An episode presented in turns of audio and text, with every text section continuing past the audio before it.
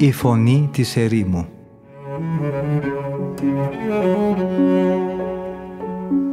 Συνομιλίες με τους Αγίους Πατέρες της ερήμου Την εκπομπή παρουσιάζει ο πρωτοπρεσβύτερος Ματθαίος Χάλαρης.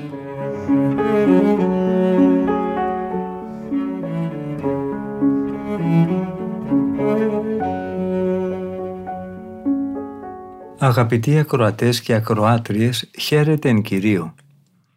Από τον φιλόξενο και φιλόθεο διαδικτυακό ραδιοφωνικό σταθμό της Πεμπτουσίας ακούτε την εκπομπή «Η Φωνή της Ερήμου» που επιμελείται και παρουσιάζει ο πρωτοπρεσβύτερος Ματθαίος Χάλαρης. Υπάρχουν μερικοί ερημίτες, θα μας πει ο Αβάς Ιωάννης, που η μακρόχρονη σιωπή της ερήμου τους απομονώνει και μάλιστα σε τέτοιο βαθμό ώστε να αισθάνονται απόλυτα απομακρυσμένοι από την κοινωνία των ανθρώπων. Αν μια οποιαδήποτε επίσκεψη τους βγάλει έστω και για μια στιγμή από τη συνηθισμένη του σιωπή, εκδηλώνουν την ενόχλησή τους και εκφράζονται μικρόψυχα. Αυτό συμβαίνει ιδιαίτερα σε εκείνους που αποφάσισαν πρόωρα να ακολουθήσουν την ερημητική ζωή, πριν δηλαδή ακόμα εκπαιδευτούν στο κοινόβιο και πριν απελευθερωθούν από τα πάθη τους.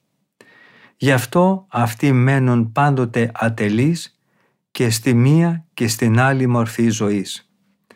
Αυτοί είναι αδύναμοι, ευάλωτοι και κατατείνουν εκεί που τους οδηγεί ο αέρας των συναισθημάτων τους. Τους ενοχλεί πολλές φορές η κοινωνία με τους αδελφούς. Όταν όμως ξαναβρίσκουν την ησυχία τους, τότε δεν μπορούν να αντέξουν αυτή την ατέλειωτη σιωπή που επεθύμησαν. Δεν γνωρίζουν στην πραγματικότητα ούτε γιατί θέλουν την ησυχία, ούτε γιατί πρέπει να την αναζητούν.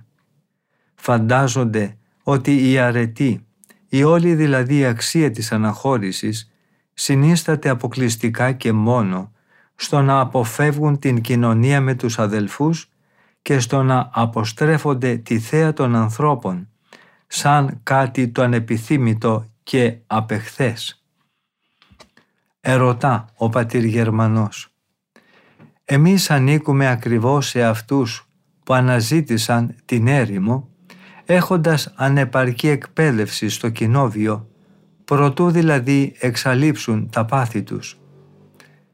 Ποια θεραπεία άραγε θα βοηθήσει την ασθενικότητα της φύσης μας και θα μας οδηγήσει να προοδεύσουμε πνευματικά; Πώς θα αποκτήσουμε εμείς τη σταθερότητα της ψυχής και την ακλόνητη υπομονή; Τώρα που έχουμε πρόωρα εγκαταλείψει το κοινόβιο το οποίο βοηθάει στην εκπαίδευση για να φτάσουμε σε αυτές τις κορυφές εφόσον θα έπρεπε οπωσδήποτε να είχαμε πριν ολοκληρώσει εκεί την εκπαίδευσή μας πώς θα αποκτήσουμε όντας σήμερα ερημίτες την τελειότητα της μακροθυμίας και της υπομονής πώς θα διακρίνουμε μέσα μας την παρουσία ή την απουσία αυτών των αρετών, δεν υπάρχει φόβος ξεκομμένη από τις ανθρώπινες επαφές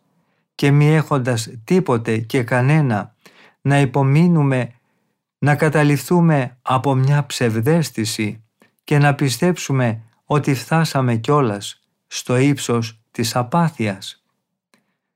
Στα ερωτήματα αυτά απαντά ο Αβάς Ιωάννης. Σε εκείνους που αναζητούν ειλικρινά το φάρμακο δεν θα αργήσει να έλθει η θεραπεία από τον αληθινό γιατρό των ψυχών. Αυτό ισχύει ιδιαίτερα για αυτούς που δεν κλείνουν τα μάτια στις ασθένειές τους από αποθάρρυνση ή αμέλεια, αλλά αντί να κρύβουν τα τραύματά τους ή να αποθούν τη θεραπεία της μετάνοιας, καταφεύγουν με ταπείνωση και νύψη στον ουράνιο γιατρό και ζητούν θεραπεία από εκείνον για τις ασθένειες που απόκτησαν εξαιτίας της άγνοιας, της πλάνης ή της αναγκαιότητας. Πρέπει να ξέρετε όμως ότι αν αποσυρθεί κανείς στην έρημο και αν απομονωθεί από τους ανθρώπους χωρίς να έχει πριν θεραπεύσει τα πάθη του, δεν θα περικόψει τα ίδια τα πάθη, αλλά μόνο την εκδήλωσή τους. Δεν εξολοθρεύεται όμως έτσι η αιστεία του μολυσμού των παθών. Η ρίζα της αμαρτίας παραμένει κρυμμένη μέσα στην καρδιά μας όσο δεν την καταστρέφουμε ολοκληρωτικά. Όχι μόνο αυτή δεν ξεριζώνεται αλλά και βλασταίνει όλο και περισσότερο. Ένα σημάδι, για παράδειγμα, με το οποίο αναγνωρίζουμε ότι είναι ακόμα ζωντανή αυτή η ρίζα των παθών μέσα μας είναι το εξής. Ας υποθέσουμε πως είμαστε στην έρημο και καταφθάνει ένας αδελφός και εμείς τον δεχόμαστε με κάποια εσωτερική δυσαρέσκεια. Θα πρέπει να ενομίσουμε τότε πως αυτό είναι σημάδι ότι υπάρχει μέσα μας μια πολύ ζωηρή αιστεία ανυπομονησίας. Άλλοτε πάλι μπορεί να συμβεί να περιμένουμε την επίσκεψη ενός αδελφού και αυτός για κάποιο λόγο να καθυστερεί. Αν τότε ξεσηκωθεί μια κρυφή αγανάκτηση μέσα μας και η καρδιά μας επικρίνει τον αδελφό για αυτή την αργοπορία του ή αν η ψυχή μας ταραχθεί μέσα σε αυτή την ανήσυχη και αδικαιολόγητη αναμονή, τότε να ξέρετε ότι αυτό είναι σημάδι που δείχνει ότι μας έχει καταλάβει το πάθος του θυμού και της ακιδείας. Αν υποθέσουμε επίσης ότι κάποιος αδελφός μας ζητάει να του δανείσουμε ένα βιβλίο ή να χρησιμοποιήσει κάποιο δικό μας αντικείμενο και εμείς δεν δεχθούμε αυτή την αίτηση με ευχάριστο πνεύμα, τότε πρέπει να γνωρίζουμε χωρίς καμιά αμφιβολία ότι είμαστε δεμένοι με τα δεσμά της φιλαργυρίας. Μερικές φορές πάλι, κατά τη διάρκεια της ανάγνωσης, ξεπηδά ξαφνικά μια σκέψη ή μια άλλη θύμηση που μας δημιουργεί σαρκικό ερεθισμό. Τότε πρέπει να ξέρουμε ότι η φλόγα της πορνείας δεν έχει ακόμα σβήσει μέσα στα μέλη μας. Συμβαίνει επίσης συχνά να συγκρίνουμε τον εαυτό μας που όπως νομίζουμε ζει πολύ αυστηρά και ασκητικά με έναν άλλο αδελφό ο οποίος κατά τη γνώμη μας ασκείται λιγότερο και τότε αισθανόμαστε πως εμείς είμαστε σε πολύ ανώτερο πνευματικό επίπεδο από Αυτόν. Είναι σίγουρο τότε ότι έχουμε προσβληθεί από τη φλογερή μάστιγα της υπερηφάνειας.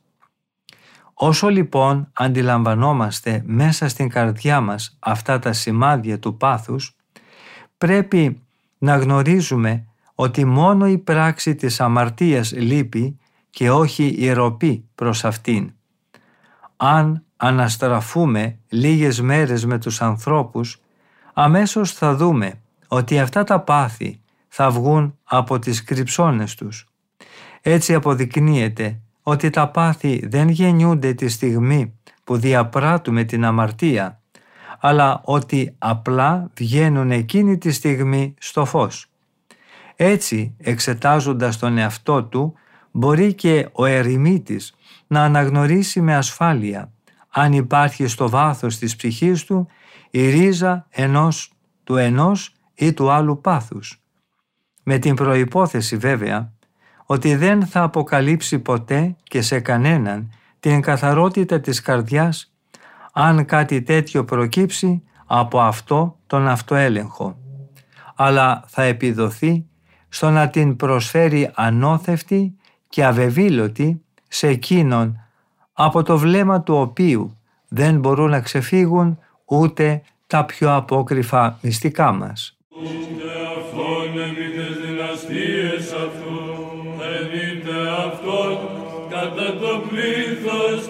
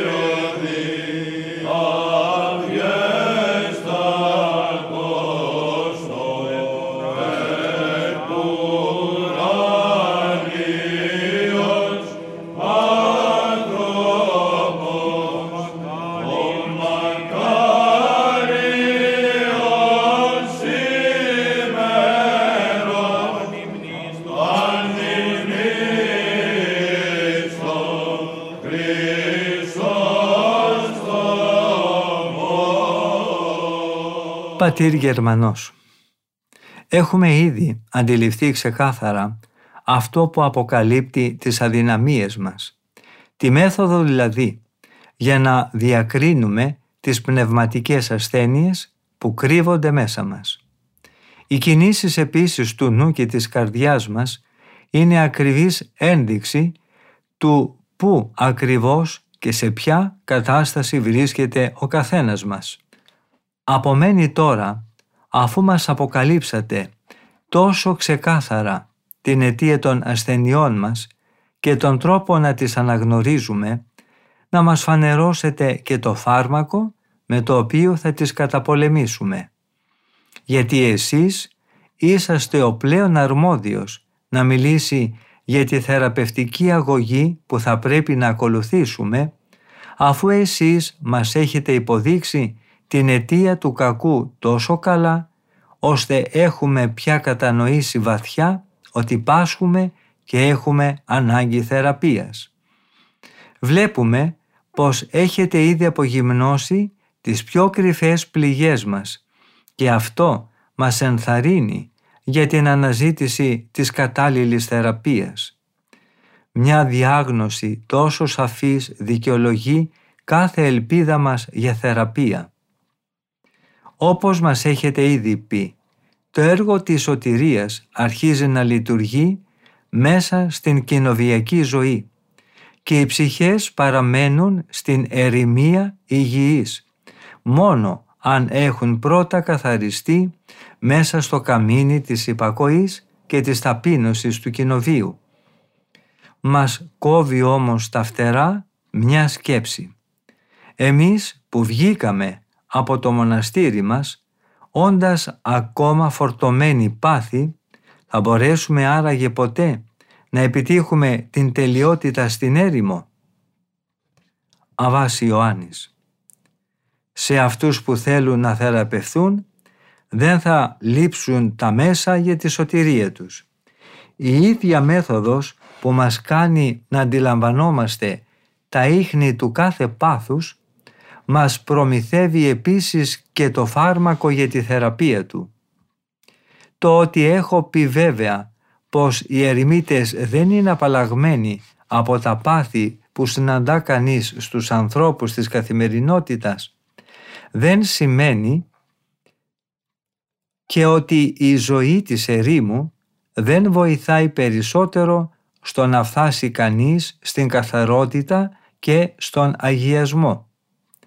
Αν λοιπόν κάποιος με βάση τις ενδείξεις που αναφέραμε πριν λίγο αναγνωρίσει ότι έχει προσβληθεί από το πάθος του θυμού και της ανυπομονησίας ας ασκηθεί κάνοντας σκέψεις που να διεγείρουν αυτό το πάθος. Ας φαντάζεται για παράδειγμα ότι τον προσβάλλουν και τον βρίζουν και ας ταπεινώνει έτσι την ψυχή του. Ας σκέπτεται ότι εκείνη τη στιγμή τον βασανίζουν και ότι αυτός με συναισθήματα βαθύτατης συντριβής προσπαθεί να οπλιστεί με την πραότητα και την γλυκύτητα που θα πρέπει να έχει κανείς όταν αντιμετωπίζει παρόμοιες καταστάσεις. Ατενίζοντας κανείς τα Άγια πάθη του Κυρίου μας και τις οδύνες των Αγίων Του, θα καταλάβει ότι όλα τα υβριστικά λόγια και όλες οι τιμωρίες που του γίνονται είναι λίγα μπροστά σε αυτά που πραγματικά του αξίζουν. Έτσι μπορεί κανείς να προετοιμαστεί για να υπομείνει κάθε πόνο και κάθε δυστυχία. Ας πάρουμε ένα παράδειγμα. Ας πούμε πως κάποιος αυστηρός ερημίτης καλείται μια μέρα να παραβρεθεί σε μια μοναστική σύναξη. Αν λοιπόν συμβεί και αντιδράσει μέσα του, επειδή θα αφήσει για λίγο το κελί του, νομίζοντας ότι εξαιτίας αυτού του ασήμαντου γεγονότος θα ζημιωθεί πνευματικά, τότε ας γίνει ο ίδιος αδυσόπιτος κριτής των κρυφών αυτών κινήσεων της καρδιάς του και ας θυμηθεί τις ασκήσεις που έκανε με το νου του και με τις οποίες εξασκούσε καθημερινά τον εαυτό του στην τέλεια υπομονή. Έτσι, επικρίνοντας και βρίζοντας ο ίδιος τον εαυτό του, ας πει «Εσύ είσαι ο σπουδαίος εκείνος ερημίτης που κατά τη διάρκεια της άσκησής σου στην ερημία καφιώσουν ότι είχες νικήσει με την υπομονή σου όλα τα πάθη σου. Εσύ είσαι που έφτιαχνες με το νου σου κατορθώματα, πως υπέμενες τάχα τις πιο σκληρές βρισχές και τα πιο βαριά και ανυπόφορα βασανιστήρια. Εσύ είσαι που πίστευες ότι είσαι αρκετά δυνατός, ώστε θα μπορούσες να παραμείνεις ακλόνητος σε όλες τις καταιγίδες. Πώς λοιπόν τώρα, πριν ακόμα καλά-καλά σε πλησιάσει ένας απλός λόγος, ταράχτηκε η ακλόνητη υπομονή σου. Νομίζεις ότι το σπίτι σου είναι γερά θεμελιωμένο πάνω σε σκληρό βράχο και πώς τώρα το ελάχιστο φύσιμα του ανέμου το κάνει να τρέμει; Εσύ ζητούσες τον πόλεμο σε καιρό ειρήνης, γεμάτος ψεύτικη σιγουριά για την αντοχή σου. Πού είναι τώρα εκείνα τα ωραία λόγια που έλεγες, πού είναι εκείνο το προετοιμάστηκα με κατάλληλες σκέψεις και δεν κλονίστηκα; Πού είναι το δοκίμασέ με Κύριε με θλίψεις, στείλε μου μεγάλους πειρασμούς, άναψε μέσα μου φωτιά και δοκίμασε τα εσώτατα, τους νεφρούς και την καρδιά μου. Δοκίμασέ με Κύριε και γνώρισε την καρδιά μου. Εξέτασέ με και μάθε τον τρόπο της συμπεριφοράς μου και δες εάν ο τρόπος της ζωής μου είναι παράνομος και οδήγησέ με στο δρόμο που φέρνει στην αιώνια ζωή. Πώς αυτό το τόσο εξαίρετο πολεμικό άρμα το κατετρόπωσε μια εχθρική σκιά; Αν έτσι καταδικάζει κανείς τον εαυτό του με αισθήματα βαθιάς μετάνοιας, μπορεί να εξαλείψει με επιτυχία την εσωτερική αντίφασή του. Θα πρέπει επίσης να εντείνει τον αγώνα του, προσθέτοντας επιπλέον νηστείες και αγρυπνίες, με σωματικούς κόπους, με συνεχή εγκράτεια, ώστε να αποβάλει από μέσα του εκείνα τα πάθη από τα οποία θα είχε απαλλαγή, αν ζούσε ανάμεσα σε αδελφούς στο κοινόβιο. Αν θέλει κανείς πράγματι να φτάσει στην αδιάσυστη υπομονή, θα πρέπει να τηρεί την εξής θεμελιώδη αρχή. Δεν θα πρέπει σε καμιά περίπτωση να ενδίδει στο πάθος της οργής, εφόσον το Ιερό Ευαγγέλιο δεν επιτρέπει όχι μόνο το να εκδικούμαστε για τις προσβολές που μας γίνονται, αλλά μας απαγορεύει ακόμα και τη θύμησή τους.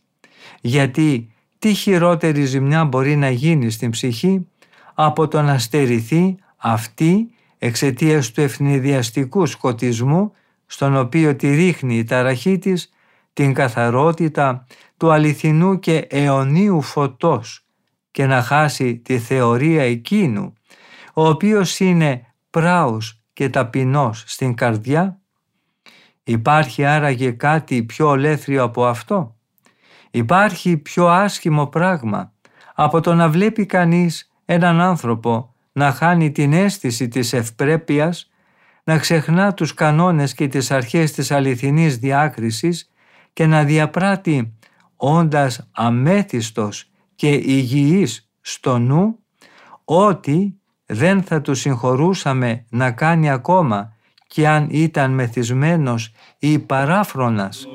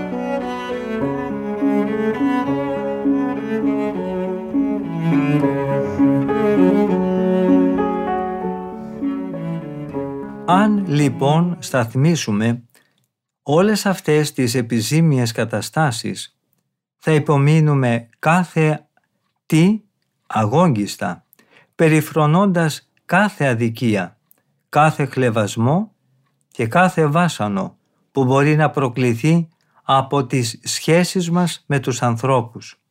Γιατί τότε θα θεωρούμε θυμό ως το πλέον επιζήμιο πράγμα και θα προτάσουμε κάθε άλλου αγαθού την ειρήνη της ψυχής και την καθαρότητα της καρδιάς.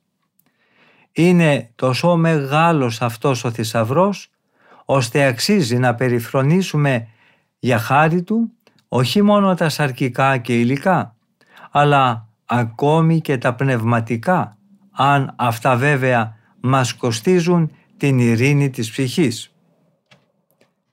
Πατήρ Γερμανός Μας έχετε πλέον υποδείξει, αβά μου, ξεκάθαρα το πώς θα θεραπεύσουμε τα πάθη, όπως για παράδειγμα το πάθος της θλίψης και της έλλειψης υπομονής.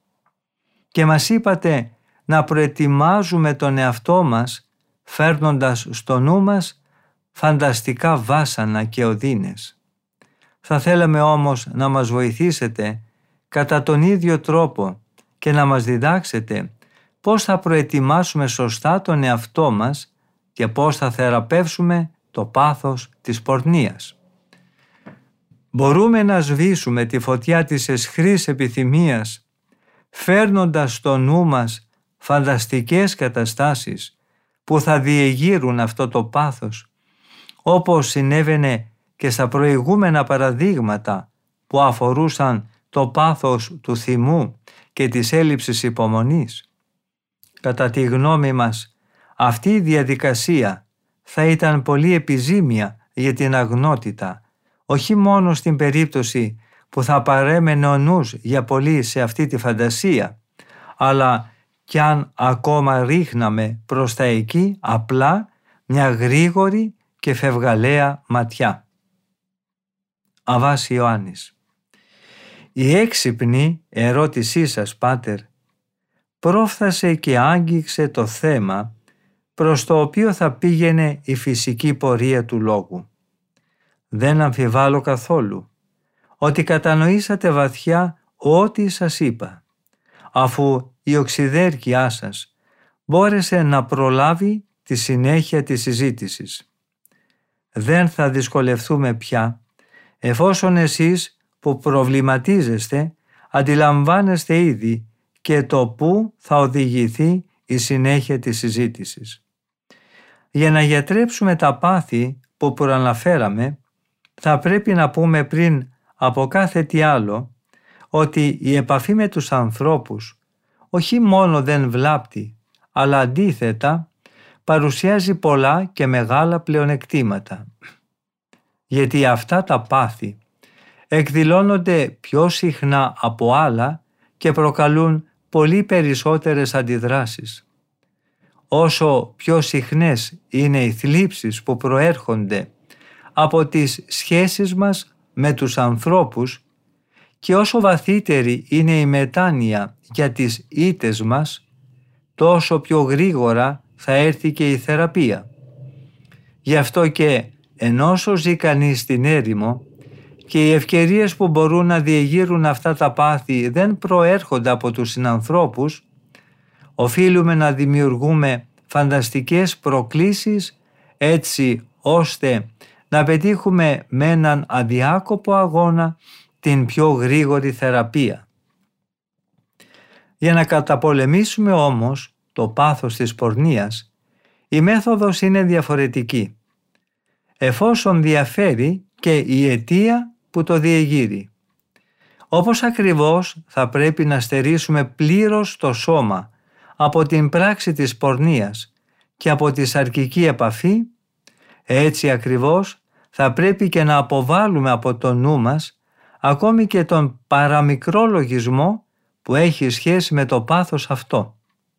Θα ήταν πράγματι πολύ επικίνδυνο για τις ψυχές που είναι ακόμη ασθενείς και αδύναμες να δεχθούν και την πιο μικρή προσβολή ενός τέτοιου πάθους.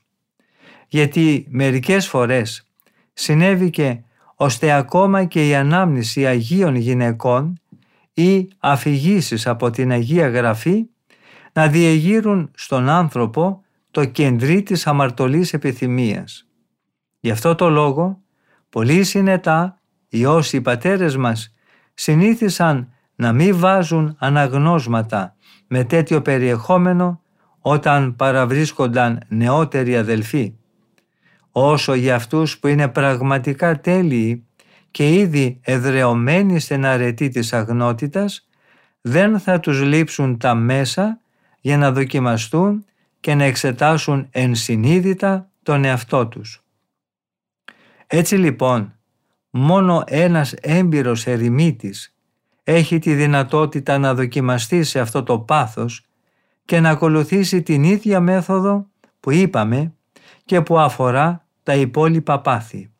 Αυτός, όντας βέβαιος ότι έχει ξεριζώσει από το βάθος τους τις ρίζες αυτού του πάθους, μπορεί θέλοντας να ελέγξει την αγνότητά του, να φέρει στο νου του κάποια δελεαστική φαντασία. Απαγορεύεται όμως ρητά να επιχειρήσουν παρόμοια εξέταση εκείνοι που είναι ακόμα αδύναμοι και ευάλωτοι στο πάθος. Αυτό θα ήταν για αυτούς μάλλον καταστροφή παρά ωφέλεια. Όταν λοιπόν κάποιος που νομίζει πως είναι φθασμένος στην αρετή φέρνει στο νου του τέτοιες εικόνες προκλητικές και διαπιστώνει ότι δεν υπάρχει μέσα του καμιά συγκατάθεση ούτε καν κάποιο είδος σαρκικής κίνησης, τότε θα μπορούσε ίσως να πει ότι έχει κάποια απόδειξη της καθαρότητάς του. Μπορούν επίσης να τον βεβαιώσουν για το ότι αυτή η άσκηση τον βοηθάει από τα εξής ενδεικτικά σημεία. Πρώτον, εάν αυτός δεν κινδυνεύσει από κανένα μολυσμό και δεύτερον, αν παραμείνει τελείως απαθής και ανεπηρέαστος σε περίπτωση που χρειαστεί να αγγίξει μια γυναίκα. Αβάς Κασιανός Σε αυτό το σημείο ο Αβάς Ιωάννης συνειδητοποίησε ότι πλησιάζει ήδη η ενάτη ώρα και μαζί με αυτή η ώρα του γεύματος. Γι' αυτό έδωσε τέλος στην εξαίσια αυτή συνομιλία μας.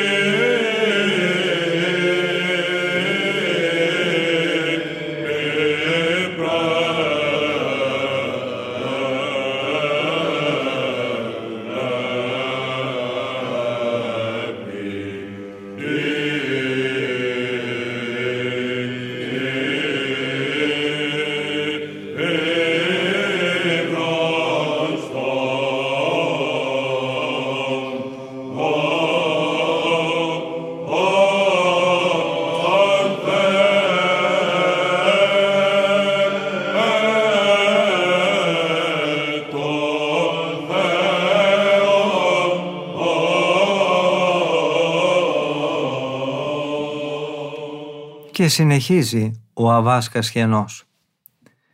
Θεωρώ απαραίτητο πριν αρχίσω να σας εκθέτω το περιεχόμενο της συνομιλίας μας με τον Αβά Θεονά, με αυτόν τον πραγματικά εξαίρετο άνθρωπο, να σας διηγηθώ, αδελφοί μου, με λίγα λόγια, πώς έγινε και αυτός άλλαξε τρόπος σκέψης και πώς αποφάσισε να γίνει μοναχός.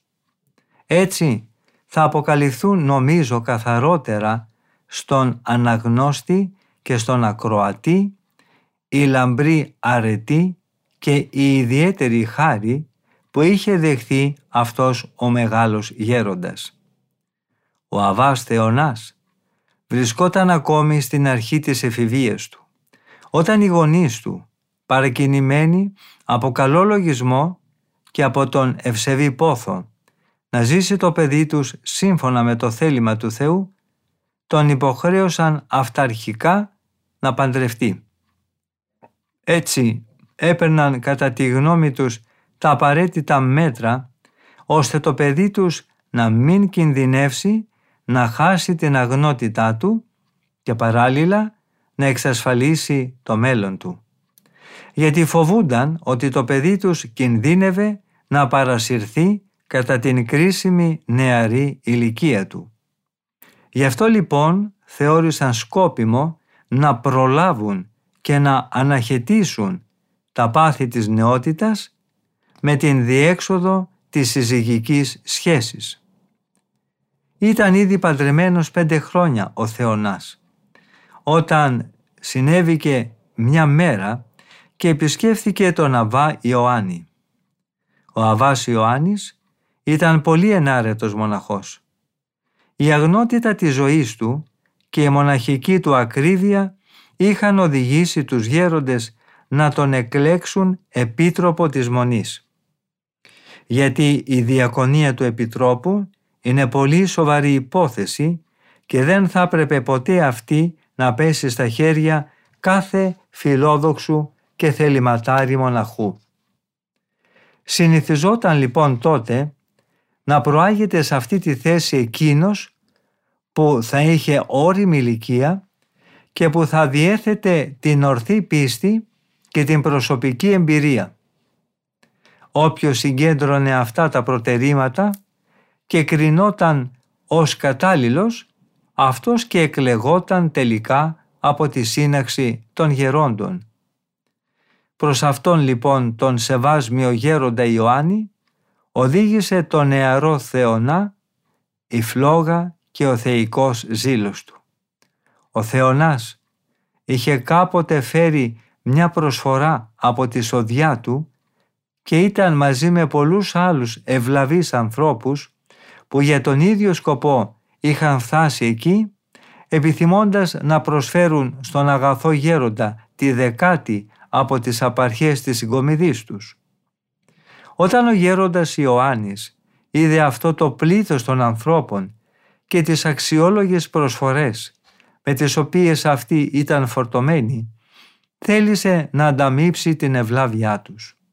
Και αυτό γιατί θεώρησε καθήκον του να σπείρει τα πνευματικά αγαθά σε αυτούς από τους οποίους θέριζε ήδη τα υλικά αγαθά και να συμπεριφερθεί όπως συστήνει ο Απόστολος που λέει «Αν εμείς σπείρουμε πνευματικά πράγματα, είναι μεγάλο πράγμα αν θερήσουμε από σας υλικά». Έτσι άρχισε να τους μιλάει λέγοντας περίπου τα εξής. Αβάς Ιωάννης.